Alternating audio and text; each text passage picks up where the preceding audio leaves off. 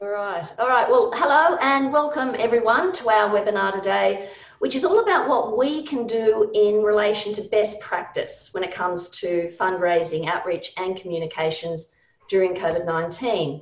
I mean, one of the things I've noticed recently in relation to this pandemic is just how quickly the landscape is shifting. So, you know, back in March, we were really deep in lockdown in late March, and we were advised that one of the best things we could do was to reach out to older members of our community.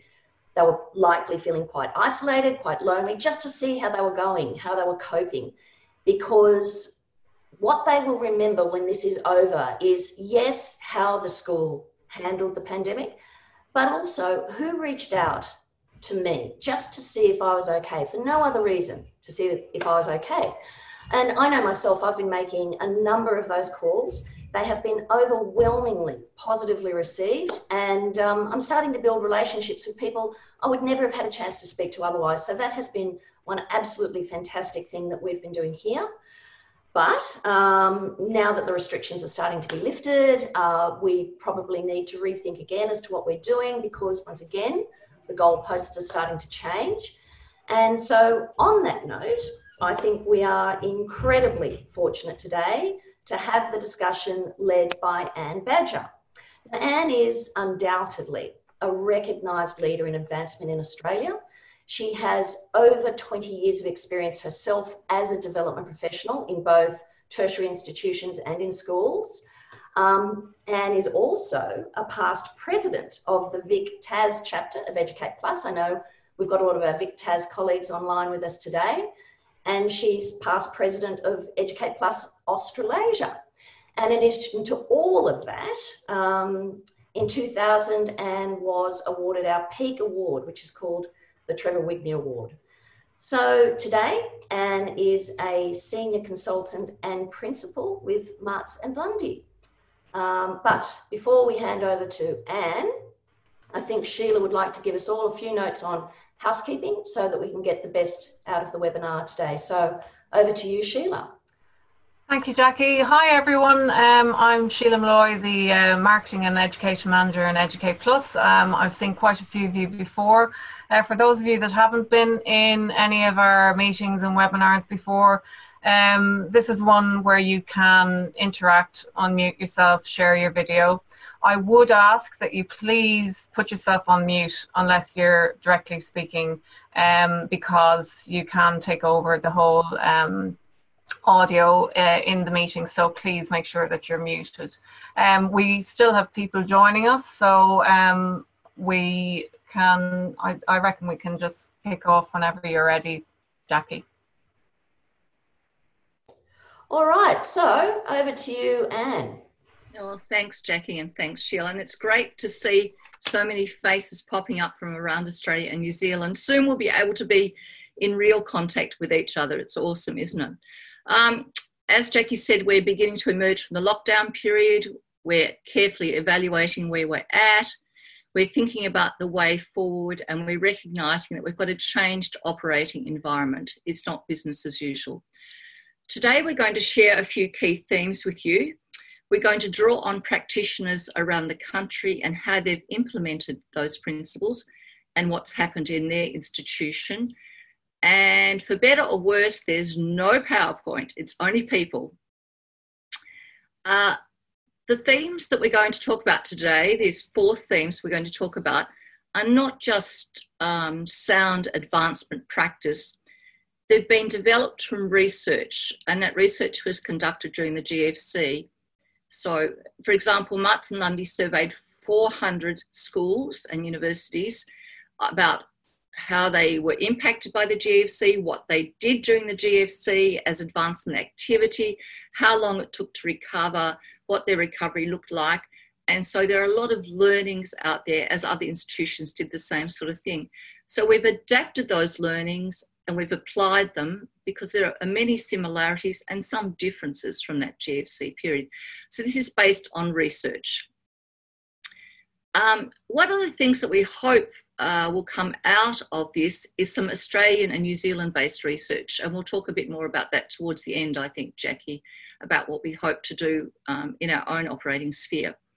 So, our four key themes today, and Jackie's touched uh, movingly on the very first one, which is careful and planned communications. And I think if there's been one consistent mantra, it's been stay in touch with your community, all of your community, not just parents, which I think was an initial reaction by many institutions, but to reach out. And that has been and continues to be vital. And indeed, it's probably even more vital at this point in time where it's easy to drop the ball and forget about people. That communication has taken many forms, you know, EDMs, emails, videos, mailings, care and connect calls, postcards, print material. I've seen some amazing things happening around the country, and we'll talk, uh, get a few practitioners to talk about what they've done. Why were we doing that? Because we wanted to listen listen, two ears, listen and stay in touch with our community. We really want to show that we care and we're not just fair weather friends who only come out when the timing looks good to us for money.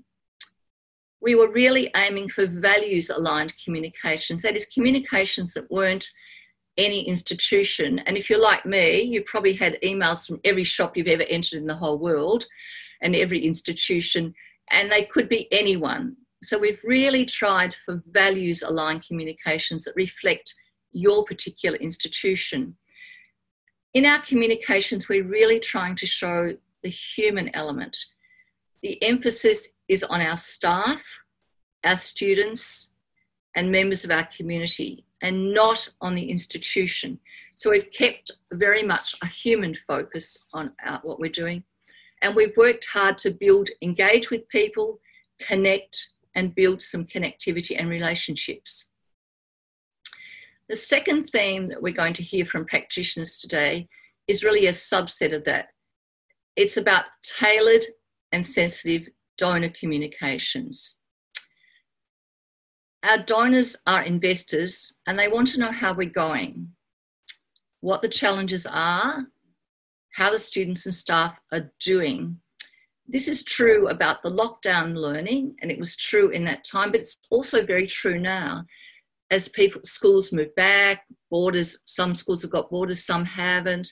How are staff coping? How are students coping? How are the fees situation? How's drop off working? There's all sorts of things happening. Stewarding our donors to excite them, involve them, inform them, engage them, and importantly, to retain them is even more important than ever. You probably wisely hit pause on your campaign. You're almost certainly using funds to support students and families. You may be investing in technology. Share with your donors how their past generosity is helping that to happen, what impact it's having on your community, and be open but not pushy about how they could help now if they are able to. I was reflecting and thinking, I give to many of my schools and colleges with whom I work, but I'm not an alum or a past parent of many, but I think I'm a forgotten community, a com- com- forgotten constituent in some of those communities. Think about some of your donors. Have you been in touch with all of them? Have you stayed connected with them? Our third theme is around engagement and the various tools that you can use online tools and other tools you can do to move from just connecting with people to actually engaging with them. We're also very conscious that large gatherings are not going to happen for a while and that many of our older alumni may not be rushing back to larger gatherings for quite a period of time as they're sensitive to the transmission. So, what are we doing to engage and connect with people? Online seminars, panels, quiz nights, virtual morning teas, future parent briefings. Just as Educate Plus is so cleverly turned to webinars and connected with us during this period, what is your school doing beyond information to actually engage and connect with people? And our fourth theme this morning is about engaging with your community and then seeking their support. There seems to be some mistaken belief that everyone is equally impacted and that no one wants to give. Generally, as you will see and hear from some of your fellow practitioners, your community wants to support you. And think about this what is your message if you don't ask? What are you saying? Education has been a key theme throughout this. It's been a central theme of newspapers, of our Prime Minister, of each state, schools, and universities. So it's forefront in many people's minds. So are you saying that your institution is not worthy of support? Are you saying that your institution doesn't need support? Are you saying that you don't care? Are you saying you don't support your students and families? Of course you're not. So think about the message you're sending if you're not gently seeking support. And what we're seeing is new donors, people who've never given before, stepping up and being grateful, actually saying thank you for the opportunity to do something. Bequesters are confirming their bequest intentions or even bringing their gift forward. We're also seeing a trend where people are supporting more things locally and reflecting on their values and their life. And hopefully, education, particularly if you're connecting with them, engaging with them, is forefront in their minds. So, this doesn't mean a glossy mail out or high end production things or business as usual. It probably means saying, We're not asking you as we normally do. This year, we're asking you to support our students and our families. But it does say that you should be in a quiet, respectful, sensitive way reaching out to your community and seeking their support directly or indirectly. Talking about why your school exists and what a difference your community could make for it. And positioning it as an invitation, not a demand or a request but as an invitation and an opportunity to support your community. So, four quick key themes that we're going to explore a little bit this morning. Let's hear from some of our amazing colleagues around the country and what they've been doing in those particular themes. And to begin with, we're going to go to Sydney to Martin Howard Taylor at St. Aloysius College. Uh, Martin, you're the alumni manager there. Would you like to tell us about your calls that you've been doing? Yeah, sure. Thanks, Anne. Thank you, and hello, everybody. Um, look, we're not reinventing the wheel at, at all here at Aloysius, um, and, and Jackie touched on it before. Um, Care and Connect calls are just so important right now. We're reaching out to members, um, old boys that are from the 1940s, 50s, and 60s, and just having a conversation, just a genuine call to them no fundraising, nothing at all, to just check in on them, see how they are at the time, and just to remind them that as old boys at the college, um, that the college is there to support them through all the times, good and bad, and that we're there for them just a phone call away. Um, it has been received very, very well. Um, and even though COVID 19 was the reason why these calls started, I think even now um, moving out of it as restrictions are lifted, they're as important because it is one thing to call people and ask how they are when times are bad, but to ask when times are getting better or when there's nothing too much going on, I think that resonates a little bit more. Um, so it's been really enjoyable calling um, some of these old boys. Um, the older old boys from the 1940s, um, I've committed to, and uh, there's about 40 of them. I've committed to calling them uh, once a month to check in. Again, not fundraising, just to continue that communication. Um, there's still a lot of anxiety out there um, with COVID 19. A lot of them are isolated, um, not very, um, they're not digital, digital natives at all. So being able to just call, connect, um, and, and chat with them. It works out to be about eight calls a day for a week. That's just four in the morning, four in the afternoon. So it's, it's nice and easy um, it's a good pick, pick me up. Um, it's lovely talking to some of these old boys as well. And look, if fundraising outcomes come from it, then that's just an added bonus, but it's, it's not the reason why, why we're calling it. So I would really suggest, um, I know many of you would be doing this already, but I really would suggest to continue this moving forward. It's just, it's a great thing.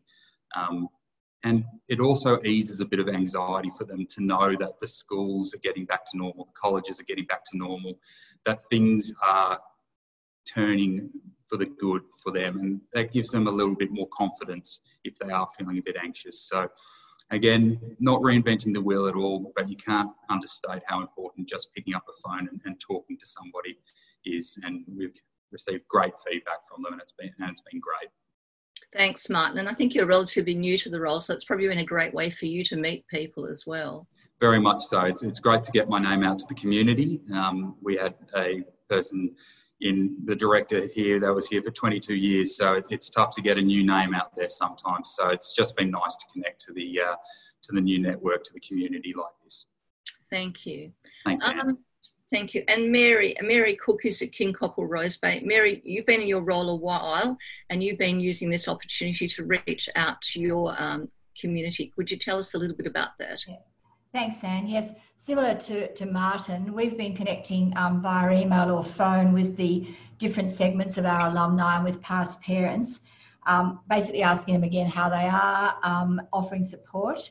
Um, we've also divided our alumni into year groups. Uh, response to phone calls, as Martin mentioned, say for groups from 1938 um, back to the 1950s, has been really positive. One thing a number have asked for is contact details of their friend. You know, how's how's Joan going? So often, and we've actually then contacted Joan and said, Joan, would you like, would you mind if I gave you Molly's number? So we've done a lot of that. That's actually been quite a lot. That's been um, a real feature of this actually. People who have lost touch have wanted to make connections because as you realise, some of those year groups back at those times were quite small.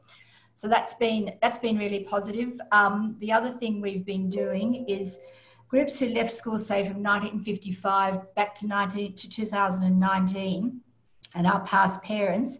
We've connected them with them by email every month, and we've offered them support, and we've made suggestions as to how they might come together in an online platform.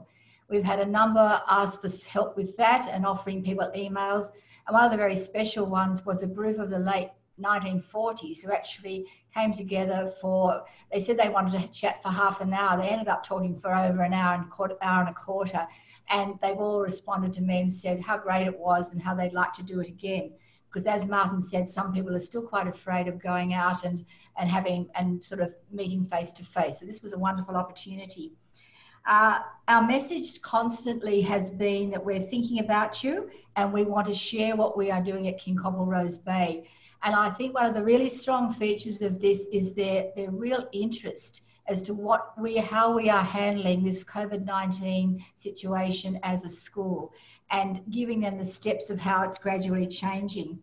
Um, one of the really interesting aspects of that was a number of our boarding people who say left here in the 60s and 70s they are really identifying with the boarding school life here at present because as you would probably realise boarders here aren't allowed out on the weekend, and that would not have been exactly the same for those boarders who left in the 60s and 70s.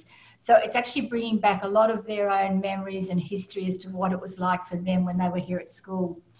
We've also offered younger alumni. Um, we've written to them and we've included our careers advisor with them, say alumni who left two, school two or three years ago. We've asked them if they need some support from the careers advisor and they've um, actually responded to that, particularly those who say went overseas to do a gap year this year, had to come back, were thinking they were going to university next year, now I really want to get in this year. And our careers advisor has been absolutely fantastic, really helping them getting through the universities. So again, I think that's a really important way that we've, we've tried to connect. Um, I think what this has taught me, and I've done this job for a long time, and I think it's actually been a real wake up call to me, in this industry of how important we will continue to do this. Basically, what Martin was saying, we won't stop this when things go back to normal because I think that it just has shown me the whole importance of actually spending time doing the calls and also doing these emails. And we have a number of families who live in the country, so they've also appreciated these contacts. So that's basically, and I'm happy to share any emails or anything with anyone if, if they would like to see them. Thanks, Mary. And I think that all of our practitioners today have offered to share material later on, more specifically, if people would like follow up, which is very generous of them.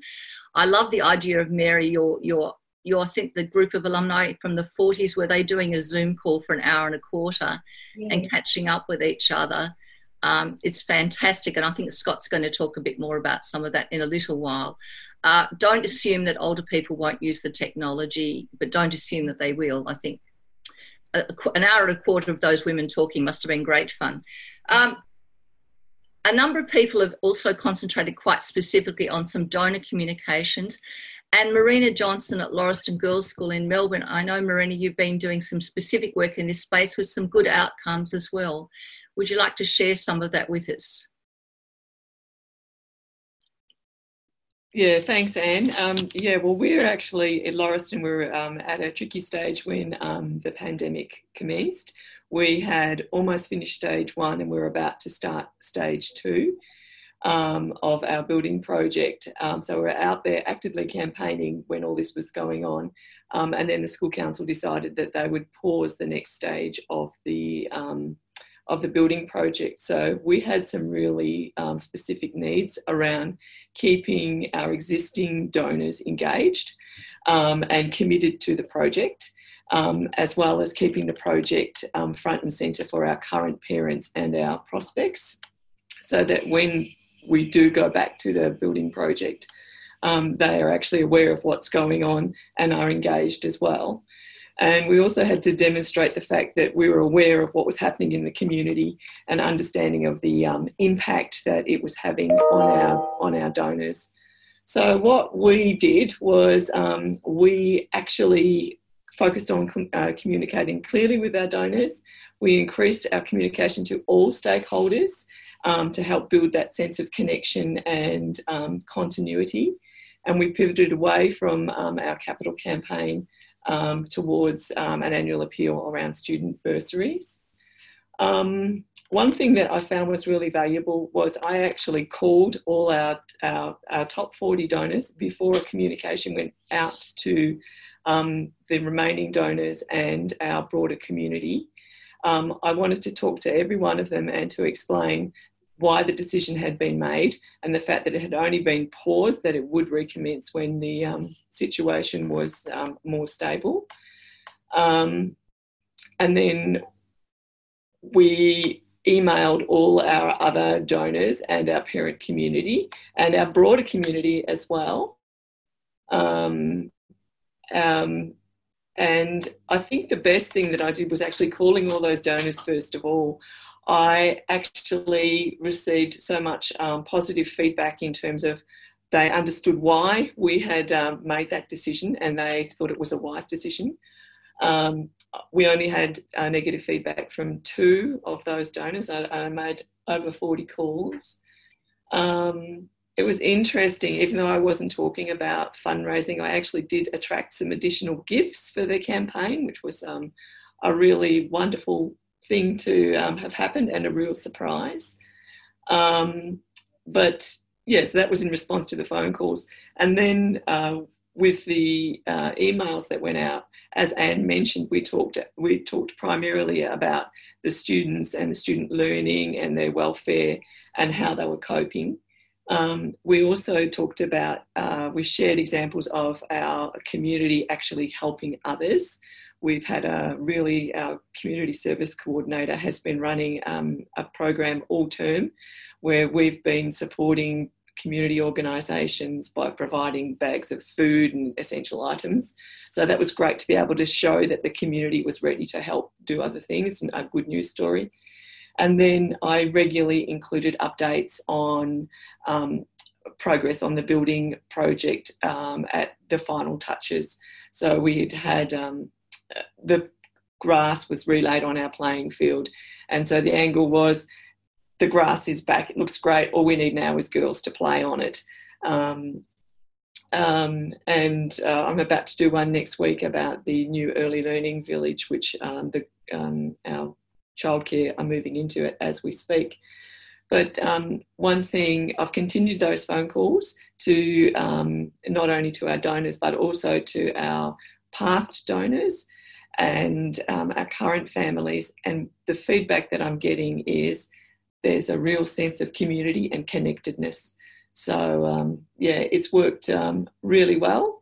Um, yeah, I think that's about it from our perspective. But I, have been really, really pleased, and I think that we'll be well placed um, early next term when I go back out and start talking to uh, to major donors. So. Thanks, Marina. That's fantastic. And John at Brighton Grammar, John, you've been actively fundraising over a number of years. What have you done this year and how, how has it gone?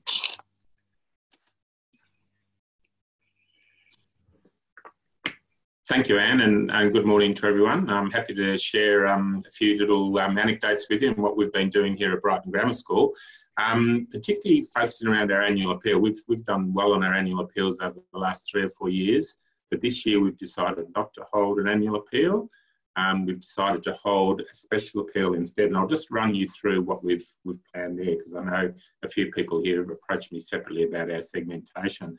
So the process started yesterday. We had an email that went out to all our donors in the past, um, basically just touching base, um, alerting them to the good news stories that we have in our Impacted Giving report, and also asking for their support in terms of filling in a really simple survey which focused around um, how important is it um, if you receive a tax deduction for your gift, um, what did you think of our impact of giving report? How can you help us with events? Little simple questions like that.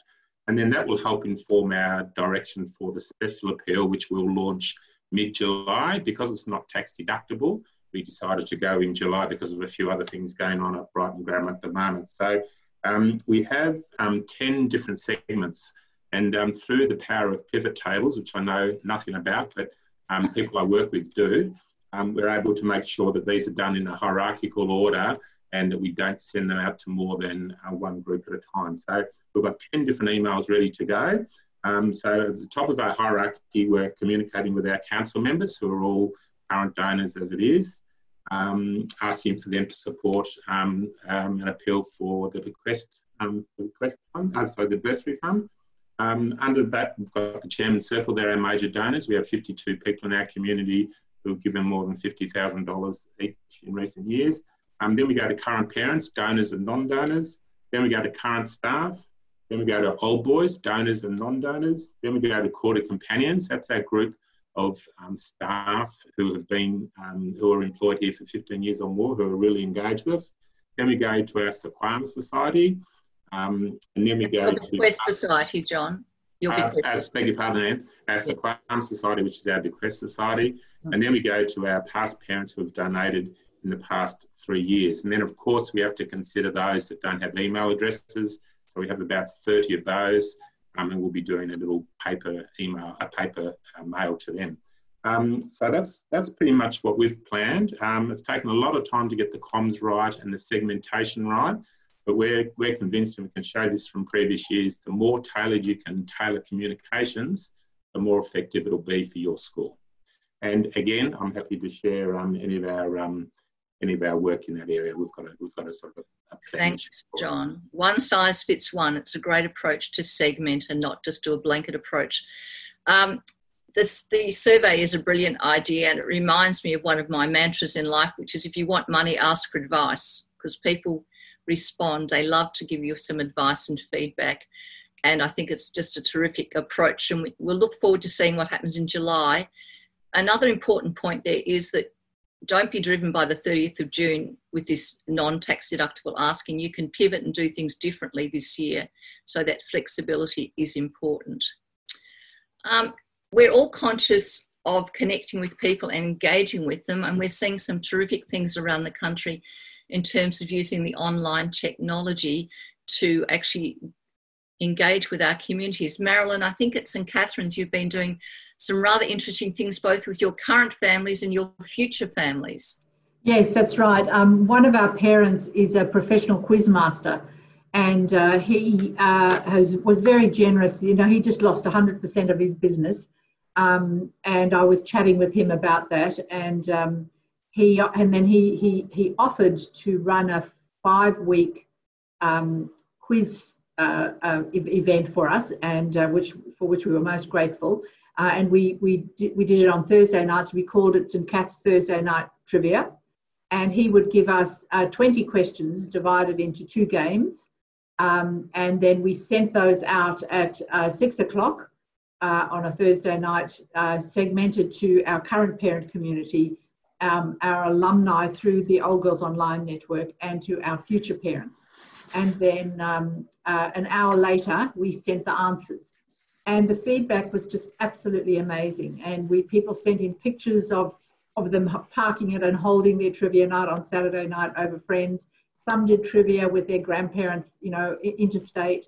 Um, it was a really, it was just, it just was far more popular than we even imagined it would be. Um, but we decided to limit it just to um, in, initially just to four weeks, and then he sent he had he sent us a, a, an additional fifth week, and so we waited two weeks, and then we sent it out again, and everybody came back and said, "Oh, thank you, thank you." So it was a really unexpectedly uh, delightful way to engage with um, those three segments. Um, and as our enrolment office was dealing with the futures um, and our alumni office with the alumni, obviously, and I was dealing with the current parents. So that was a really successful thing to do, and I think really helped keep people connected with the school. Um, I, so that that, uh, but we decided not to go to keep going. We decided just to make it short and sharp like that, and I think that was the right thing to do. Um, of all the people that we emailed, in our entire community, we only had one parent who came and said, "Why are you sending me this? I don't want to. I don't want to have this," um, which I thought was really good. That that there was only one person who actually came back um, irritated by it. So uh, that was one thing. The other thing we did was we were right uh, in um, our with our open morning, and uh, so we decided to do a virtual open morning. Um, and we did that in May. And so we we um, we had a, a, presentation by the head, uh, the head of the junior school, um, the school captain. Uh, and you know, one of the things about this year is that uh, the Year 12 school leaders have really suffered this year because they've lost so many opportunities to be involved in their normal leadership roles in school assemblies and all of the activities that they were doing. And we noticed our prefects feeling just a little bit sad about that. Um, so we, um, anyway, we, we invited our head girl and she was thrilled to come. So she participated in that. Um, and then we opened uh, at the end of the presentation, which included, you know, a few videos. Uh, then we had a live Q&A. Um, um, we're now moving towards, and, we had great feedback um, about this event. Um, and but interestingly, what came back from the feedback was that they wished that there had been more Q and A, and so um, we have decided with our second uh, open morning, which is scheduled for uh, week two of term three. Uh, we've made the decision that it'll be virtual because we, who knows, we may be able to have people on site, we may not. We've just decided to go with virtual. Um, and we've decided this time to actually have a Q&A session, a bit like the program Insight. I don't know if any of you have seen that on um, in uh, SBS. So we've got a range of staff uh, ready, um, and we will we are seeking questions in advance from um, from our prospective families, and are um, and so we'll match the uh, we'll develop the questions in advance. So we'll we'll pre-record it so that it puts the staff under less pressure. Um, so we'll send out the, the first virtual tour, which was a, a traditional, you know, open morning, and then we'll uh, so people can have a look at that. And then our July one will actually be a Q in Q and A format, um, and we'll introduce those families to you know the the key staff around the school. So that'll be interesting to see that unfold, uh, and we're just right in the middle of doing that. Um, We'd love to hear that how that goes, Marilyn. And the quiz night, I think, just sounds inspired. Just it was, yeah, it was just as you know, such an unexpected, um, such an unexpected um, opportunity that um, has been has been really great. So fantastic! Thank you so much. Um, we're going to go to Scott Montgomery, who's at Scotch College in Melbourne, and Scott's been doing a lot of work with OSCA Live. Um, Scott, could you tell us a little bit about that, and particularly work with some of your older alumni? Sure, thanks, Anne, and thanks for having me. I notice I'm the only one wearing a scarf. The football starts tonight, just to let everyone know. So, um, yeah, I work for the Old Boys Association here at the school, um, and uh, we thought that we needed to to engage, like all of you, we tried to connect with uh, with our, our, alumni through this period where we couldn't hold events. So, how how could we continue to um, connect with them. And we came up with this concept called OSCA Live, and it's not a new concept. I know many of the schools are connecting with their alumni in their community. So we called it OSCA Live, and we put a lot of thought into the, the people that we could get on. And I, I put myself out there, and I was the interviewer, and I had some alumni, important people come in, and I had a chat to them, and we had a weekly schedule at around 6.30 going out each Thursday, and we've been doing that for the last four weeks. And we connected um, to the Scotch community. And like everyone, we just didn't uh, isolate that to the alumni. We went to the, the school parents, we went to the year 12s, um, we went to the alumni, obviously, and then we connected with um, our older alumni as well, particularly the over 75s who we know uh, were pretty isolated during this um, pandemic period. So it was an open invitation. Um, and we specifically targeted some, some key topics. Like my first one and it was a bit new for me because I didn't feel like it. You know, I'm not Ray Martin or anyone, but I put myself out there to, to have a chat. And uh, it's quite quite confronting when you've got a video and you've got the IT all around you and you're having a connection. And we had 200 people each each Thursday kind of listening in, so that's kind of daunting in itself. But the first guy I had was a guy called Russell Howcroft. You may know him from the Gruen transfer.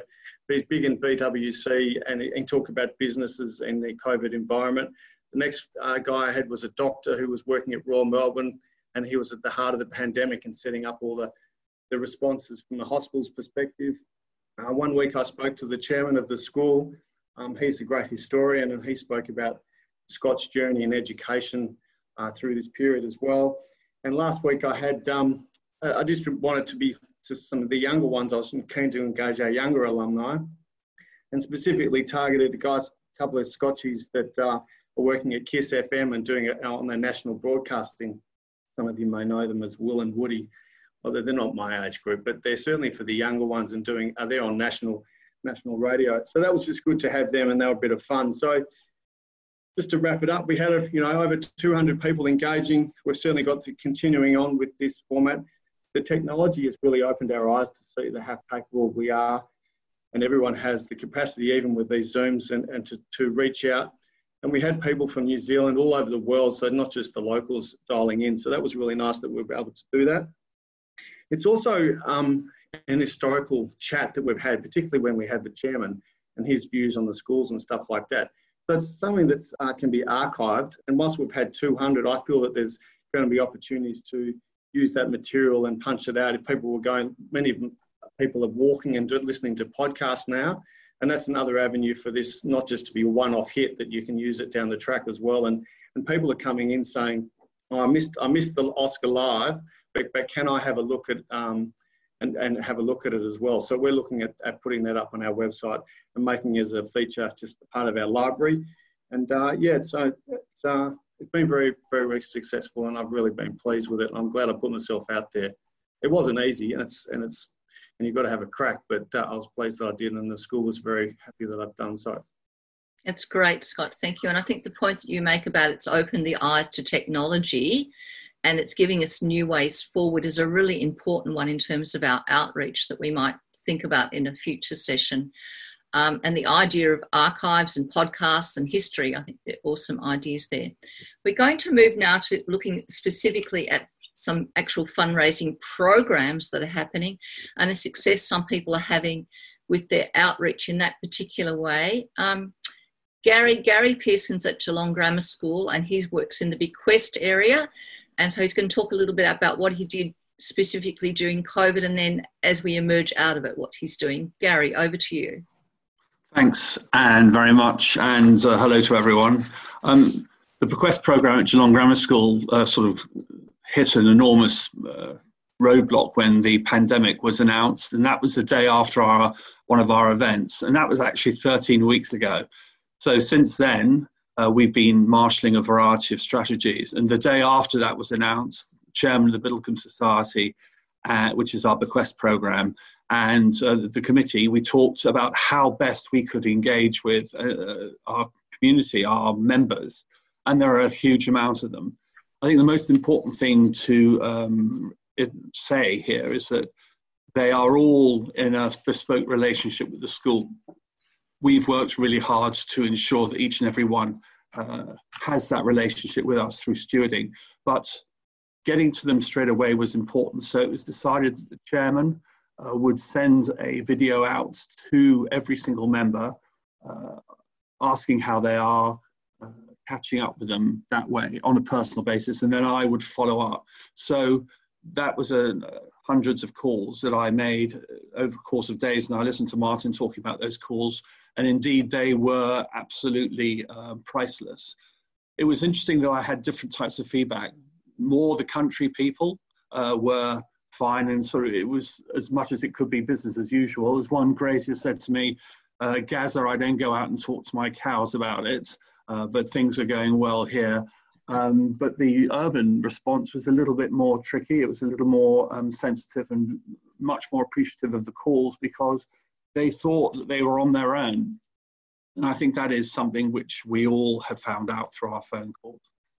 I think at the end of the day, though, this stewarding is one of the most critical things that we have come across we all had to change events. Uh, my events largely cancelled. My trips interstate that cancelled. But we have to keep up with people. We have to keep up with the relationships. And that has been the critical thing. So, in lieu of travelling to Adelaide and to Perth and to all these other places and holding events, we have put together through a colleague uh, in our department personal impact reports. That is a bespoke report for each person, which gives them an update, a story, and updated images of what is happening to the specific things they have kindly donated to, even though they are bequest members, they are still donating. And those were followed up with a note and a phone call from me as well. So we have been trying to remain in contact in a very personal way, and that's been key to how we've produced the kind of stewardship that we are undertaking at the moment. I think at the end of the day, the transition forward is very interesting. Uh, mm. I was approved to go out and conduct visits four weeks ago. So I have commenced visits to uh, people in Victoria, and they've really appreciated that. Um, sometimes, if it's coincided with their birthdays, I've actually been able to hand deliver birthday cards as well. So, again, if we look at the membership that we have here, which is over 200. Uh, we can't get interstate, and we can't get overseas, but the combination of the visits in Victoria, the phone calls and the impact reports, uh, the stories and the text that we've given through those reports have helped them stay in touch, have helped them feel connected. Because often, uh, yes, they get phone calls from their family and friends, but to actually have us uh, calling them has been, uh, somebody else had said earlier, a real uplift for them. And it helps to, uh, as Anne alluded, often to wake up the conversation, even though we're not even asking for the conversation, it's purely stewarding about how they're going on their personal kindness as well. So hopefully trips in the latter part of 2020 will be considered by the school and we'll be able to get back into it. But at the moment, it's intense stewardship, phone calls and reports text and images. And I'm being very pleased with the feedback we've had. Thanks, Gary. And good to see some face some face-to-face visits starting again. Um, yeah. Rebecca Curran is at uh, at Joey's in Sydney, and Rebecca, uh, um, they have a strong annual giving program this year. Rebecca, you've you've changed that slightly. What have you done, and how's that gone? Um, so yeah, and as you know, we started our strategy sort of process around January, and it was largely off the back of the success of last year. We did a big Giving Day campaign that was quite successful. So we actually sort of wanted to pare it back anyway, um, and the focus was our boys from the bush bursaries. And then, sort of as this the COVID nineteen um, pandemic rolled out, we sort of had to change it. So there's been many iterations to the strategy. Um, so what we actually sort of ended up with was a campaign around continuing his Joey's journey, and that spoke to the, the focus on the student um, and their families. And so that um, we actually sort of there was a couple of things that we focused on, which was the the fee relief, which was the non-tax deductible um, donation to uh, help the immediate impact of, of what some of these families were going through, but also giving our donors the option to sort of continue uh, assisting with Indigenous, with um, our Boys from the Bush and our building funds as well. So, what we sort of, I mean, there was a lot of, um, you know, talk around sensitivity. So, what we came up with was, I think, a really, really good message from the headmaster, a really pared back uh, ma- uh, email campaign and and uh, mail out to those donors that don't have an email address. So we actually, I think it was 200 letters we sent out. Normally we send out, you know, probably over, you know, three, three, three, three and a half thousand. Um, so we actually saved some money there, which was great. Uh, we did a really sort of no frills um, video campaign as well, which was uh, basically me uh, reaching out to some students and some old boys to um, produce something on camera with their own mobile phone. And then I put everything together on um, an online uh, platform called Animoto, which helps you build these really great marketing videos. Um, so they, we went out with that. And I think the overwhelming um, response was that, you know, we were continuing that feeling of community. We were connecting with everyone. Everyone was very much sort of um, on board with helping out families that needed it uh, because there is that exists here already. So I think we actually really spoke to that quite well. Um, the you know we have also found that with the stewarding of our older donors, we've actually had some return donors um, back to the college, um, sort of re-engagement with those people. Uh, especially, um, you know, I think Lana here has called several sort of around the, you know, the 1960s um, classes. So they have actually really jumped on board that. So that's been great.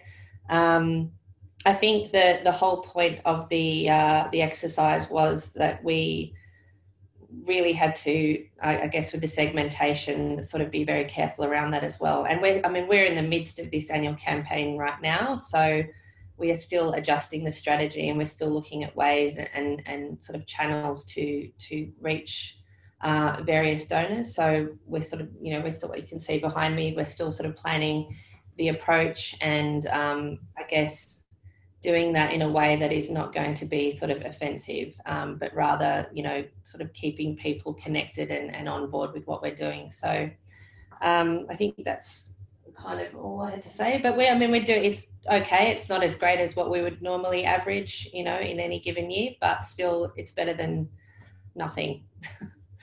um, Rebecca. And Rebecca, I mean, one of the interesting things you did, two things you've said there about mm. pivoting all the time and being adaptable. I think we're all learning to be very flexible and to change strategy. And secondly, I thought it was very interesting that you actually sent a draft to all of your foundation board members and got their buy in first so that you were testing out that sensitivity. I, yeah. I tested it with our, our board directors, I tested it with various staff, and I also sort of went out to a core group of parents um, who I know are supporters or support through volunteerism. So I actually went out to them and I actually went to a, family who had been quite heavily impacted by COVID 19 uh, in that they're hoteliers um, and they had, you know, laid off quite a number of staff. So I actually went to them directly and said, Would you be offended if you got this? Um, and they they actually were like pretty much on board with it from the get go. So that was sort of all I needed to then go out, you know, to everyone else. Um, the headmaster, because it came from the headmaster, he um, has had overwhelming positive responses. Um, what we saw was even though, uh, you know, I kind of think for our donors, non-tax deductibility isn't, or tax deductibility isn't a driver sometimes. Um, what we have seen is an uplift in our bursary fund as opposed to our fee relief fund. So whilst that has, you know, garnered some donations there, the bursary has actually um, has actually done very well out of this. So mm. it's all that kind of user behaviour and, and, tracking and watching what people do, and who, what you focus on and what the focus is. So. Uh, Thanks, Rebecca. And I know that Rebecca's happy to share that. And John's survey about whether tax deductibility will be important, it's going to be interesting feedback too, John. We're looking forward to hearing about that. Our last practitioner that we're going to go to um, is Stuart Galbraith at Carey in Melbourne. And Carey is an is evolving its uh, culture of philanthropy. Giving is not well entrenched there. And so it's interesting to see in a school that's relatively new to giving how that soft ask and community fundraising went. Stuart, over to you.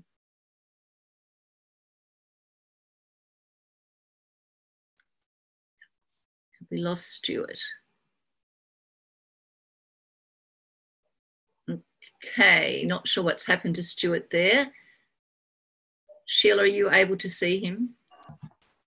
Are we go there? Yes. All right, good. Go. Thanks, Jared. Okay, here we go. Um, thank you, everyone. Um, so early in the year, um, Carey had the uh, dubious um, and uh, unwanted honour of being the first school in Victoria um, to be directly affected by COVID. And after 11 weeks of teaching and learning, our students have only just returned home and uh, for me, and no doubt for many other of you, the virus um, totally upended our plans uh, for the year. Um, gone was our annual giving program, our event schedule, um, and our other proactive fundraising. Um, in its place, we established the Carey Student Fee Support Fund, uh, which was to help families experiencing financial hardship. Um, its focus is on um, retaining and supporting families at Carey throughout the year. The fund was, um, has been intentionally designed to complement other measures um, provided by the school, including discounted fees and a soon to be launched Carey Family Business Directory. Um, despite some limited promotion to our community, um, the fund's been quite well received.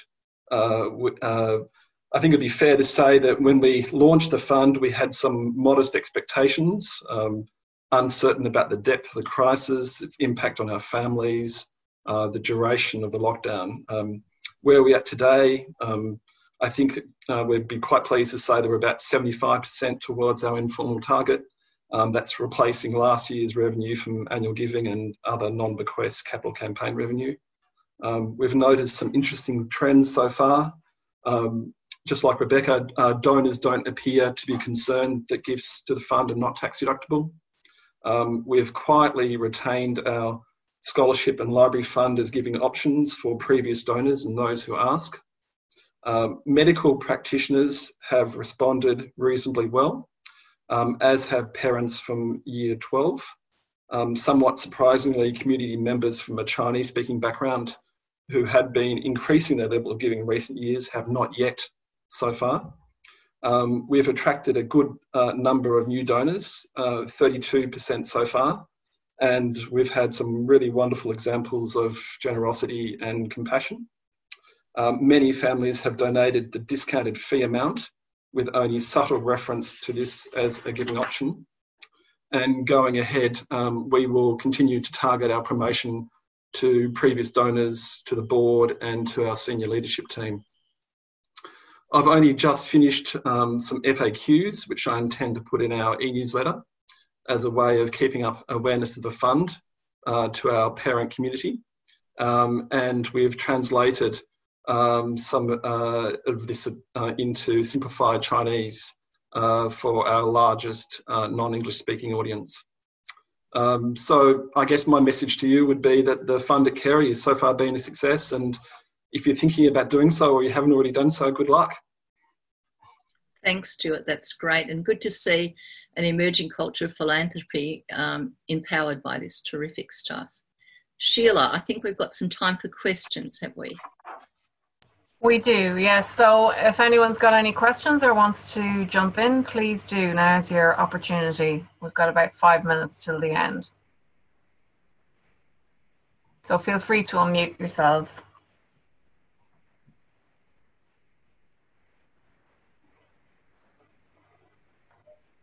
They're all stunned into silence around the country. I mean, a couple of things. I think um, I think it would be really great for us to actually as Educate Plus actually track how we've been coping and measure that next year. I think there's a lot of interest in that to see longer term what we did and what is particular to Australia because Australia and New Zealand are different from the US and the UK in this, and most of our data comes from overseas. It'd be great to have a, some Australian data and practice, so I know we're talking about that. Secondly, Something else that I think we should be thinking about, and many of you have alluded to, is whilst we're going back to normal, you can't just go back to the plans you had six months ago. I think you need to go back, and you're already doing it. Go back to your plans and think about adjusting your strategy for the next six months. I think it's going to take us till the end of this year, psychologically, emotionally, all sorts of ways to recover. Take John's lead and use survey tools and ask your community informally or formally, meet with people, talk with them, ask how they're coping and what they'd like to see. But think about a couple of areas in particular. Think about your case for support. It's probably strengthened by COVID 19. I mean, support for students around scholarships and bursaries is in, obviously strengthened by COVID 19. We've seen the importance of having funds to help families. So, raising money for that area you can tweak your case for support around that and strengthen it a little bit and talk about this as a, an example of how important it is to have these sorts of funds. Secondly, think about how technology has been such an important part of this, how we've coped in this period of time, and think about how that might impact on how you're asking for buildings and capital programs. Are we tweaking our buildings and our curriculum? I think most schools are thinking about how they deliver their curricula. They're thinking about their facilities and resources. And so there might be an opportunity to tweak what you're saying and to strengthen the argument for uh, education for this 21st century because we've certainly found that we've needed it. So your case for support almost certainly needs a little bit of work on it. Secondly, be inspired by some of the things that you've heard today around outreach, communications, and engagement, and stewardship. And think about what you're going to do for the rest of the year. You can rule out large functions. So, what's your plan for the rest of the year to engage with your community and particularly to steward your donors and to keep in touch with them? We know how hard it is to get our donors. What are you doing to keep them?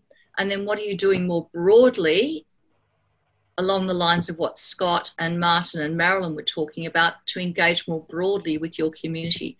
How are you using publications, EDMs, videos, technology, all sorts of tools to do that? Be inspired by that. We'd love to hear about it. And particularly with your older community, how are you engaging with them? I think what we've learned is we have to be really adaptable and flexible, that Educate Plus and regular check ins about what people are doing is really helpful to all of us. So we're inspired and we learn from all of that. That we have to keep on asking in an appropriate manner and that we have to treasure our communities. Um, people are thinking they've been at home, they're more connected with their local community, thinking local could be a way going forward, and many schools could capitalize on this in a very, very important way. So I think, as many of us have said, we've learnt a lot in this period and it's not been all bad. So we've been inspired and positive about it. We'd love to hear from other people. And um, Sheila, any other questions or comments before we wrap up today? Yes, I'd just like to remind everybody that this is actually being recorded and will be available on the um, website later on today because there was so much information, valuable information in there. Um, also, if you want to continue this conversation, please feel free to avail of our roundtables in the mentoring platform. Um, our also, we have our own private Facebook group, which you're more than welcome to use as the platform to continue this discussion. Um, and don't forget that we've got two more fundraising um, webinars coming up in the next couple of days. Uh, so check out the events page and register for those. Um, and if you've got any more comments or questions or anything you want to share, feel free to email me, sheila at educateplus.edu.au. Um, other than that, I just have to say a massive thank you to Anne. Thank you so much, Anne. Invaluable information as always. And of course to Jackie and poor Hannah, who's ill today, who organised all of this, and everyone who contributed and was willing to share their um, ideas and the uh, wonderful things that they've done in their own institutions. So thank you all very, very much for your input.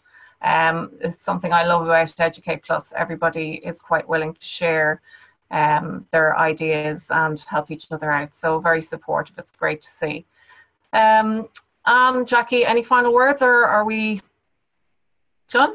Thank you to all of our uh, all the people who so generously shared their information and to their willingness to have individual conversations and samples to follow up. That's that's in the spirit of Educate Plus. Be inspired, be connected, and stay well. Thank you, Anne. Bye, everybody. Take care. Have a great day.